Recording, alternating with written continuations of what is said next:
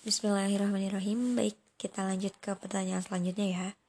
Tentang gadai syariah dan konvensional. Pertanyaannya adalah, bagaimana perbedaan dari segi fikih muamalah antara praktik gadai syariah dan konvensional?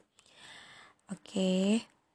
Merujuk ke buku Industri Jasa Keuangan Syariah seri 8 yang diterbitkan oleh OJK, di situ menyebutkan bahwa Maksud dan tujuan pegadaian syariah pada dasarnya adalah sejalan dengan maksud dan tujuan pegadaian pegadaian pada umumnya. Kehadiran pegadaian syariah membawa dua tujuan, yaitu secara ekonomis memberikan solusi kebutuhan dan masalah keuangan bagi masyarakat dalam rangka turut mendukung perbaikan dan peningkatan perekonomian masyarakat serta memberikan alternatif pemenuhan kebutuhan pendanaan yang aman secara syariah. Jadi teman-teman, kalau di Pegadaian syariah ini disebutnya bukan gadai, disebutnya dengan rohan atau agunan. Jadi kayak ya kayak gadai cuman e, bahasa Arabnya, akadnya yang dipakai adalah rohan. Begitu. Kalau kita merujuk ke Fatwa Dewan Syariah Nasional atau DSN MUI nomor 25 tahun 2002 tentang rohan di situ menyebutkan bahwa pinjaman dengan menggadaikan barang sebagai jaminan utang dalam bentuk rahan diperbolehkan dengan ketentuan, ketentuan tertentu.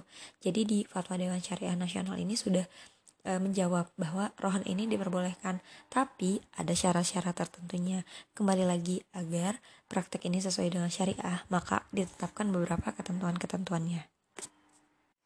Nah, inti dari e, apa? Fatwa DSN MUI ini apa nih? Jadi intinya ini adalah yang membedakan antara sistem gadai syariah dengan sistem gadai konvensional itu sendiri. Yang pertama, kalau misalkan di gadai konvensional ada bunga, nah di gadai syariah ini nggak ada bunga. Karena kita tahu ya teman-teman, praktik bunga itu diharamkan dalam Islam. Maka segala jenis transaksi yang e, menimbulkan bunga atau mengandung bunga itu dilarang. Lalu dari mana keuntungan yang didapat oleh gadai syariah ini kan kalau misalkan di gadai konvensional mereka dapatnya dari bunga ya teman-teman dari bunga atas pinjaman yang dipinjam oleh nasabah. Nah, kalau misalkan dari sistem gadai syariah ini, mereka mengambil keuntungan dari upah atau jasa pemeliharaan barang jaminan. Jadi kan si nasabah ini ngasih barang, e, nitip barang, dia menggadaikan barang. Nah, si pegadaian syariah ini atau si instansi gadai syariah ini dia mendapatkan keuntungan atas ha, upah dia dalam merawat barang tersebut begitu jadi dia nggak dapat dari bunga nggak dapat dari uh, persenan persenannya tapi dapat dari upah. Upahnya dari mana? Atas dari hasil kesepakatan antara nasabah dengan uh, pihak gadai syariah itu sendiri gitu. Lalu selanjutnya uh, pegadaian konvensional menentukan bunga atau sewa modal berdasarkan jumlah pinjaman yang diajukan. Jadi kalau di konvensional kan misalkan kita mau minjem uang, kita butuh uang misalkan 2 juta. Kita minjem uangnya ke si gadai konvensional ini. Lalu kita memberikan jaminan berupa uh, barang yang kita gadai.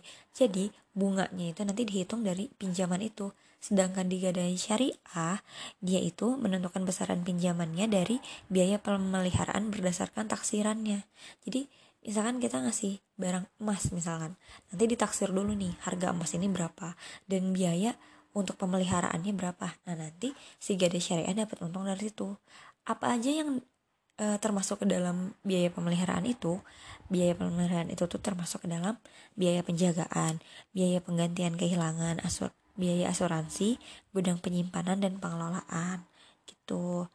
Lalu makanya di uh, gada syariah ini terdapat akad pinjam meminjam dengan menyerahkan agunan atau rohan yang di dalamnya membolehkan biaya pemeliharaan atas barang jaminan atau mu'nah dalam akad pinjam meminjam dengan menyerahkan agunan rohan. Jadi uh, ditaksirnya itu berdasarkan pemeliharaan. Jadi si gada syariah ini mendapatkan untungan dari memelihara barang itu gitu. Lalu selanjutnya perbedaan yang cukup mendasar antara gada syariah dengan gada konvensional ini adalah salah satunya jika nanti di akhir uh, ini merujuk kepada buku industri jasa keuangan syariah tadi ya yang diterbitkan oleh OJK. Jadi nanti di akhir kalau semisal si nasabah ini di si nasabah gada syariah ini tidak bisa mengembalikan pinjaman pada waktu yang ditentukan, maka si pihak gada syariah ini akan mengkonfirmasi dan ngasih tahu nih batas akhir dari pembayaran tanggal segini segini segini gitu kan. Nah kalau seandainya si nasabah ini sudah tahu dan dia tetap nggak bisa mengembalikan uangnya maka uh, si barang ini akan dilelang. Sebenarnya ini sama dengan gadai konvensional tapi yang membedakan uh, nantinya hasil uang yang dihasilkan dari lelang tersebut kalau di gadai syariah dia tuh si gadai syariah ini cuma ngambil uang untuk nutupi kerugian yang dirasakan. Jadi semisal uh, kerugian yang dialami oleh gadai syariah ini 2 juta, lalu barangnya ini laku 3 juta, maka yang diambil hanya 2 juta, lalu sejutanya ke mana? Akan dikembalikan kepada nasabah sebagai hak dia, gitu, sebagai hak dia sebagai pemilik barang. Tapi kalau seandainya barang yang dilelang ini di bawah nilai kerugian, maka si gadai syariah ini berhak untuk meminta kembali berhak untuk meminta tambahan atas kerugiannya. Misalkan barangnya cuma laku sejuta tapi kerugiannya dialami 2 juta maka si nasabah ini e, berkewajiban untuk membayar kembali yang satu juta itu. Gitu. Sedangkan kalau di gadai konvensional kalau udah terjadi lelang maka seluruh uangnya akan menjadi milik si gadai konvensional itu. Gitu. Jadi kan makanya di Islam ini di konsep syariah ini nggak boleh ada yang merasa terzolimi. Jadi semuanya harus adil. Di mana si nasabah ini mendapat keuntungan atas misalkan jika ada kelebihan uh, tapi si LKS ini tetap untung karena dia berhasil menutup kerugian yang dialami gitu. Mungkin cukup untuk yang gak ada syariah ini ya. Kita lanjut ke pertanyaan selanjutnya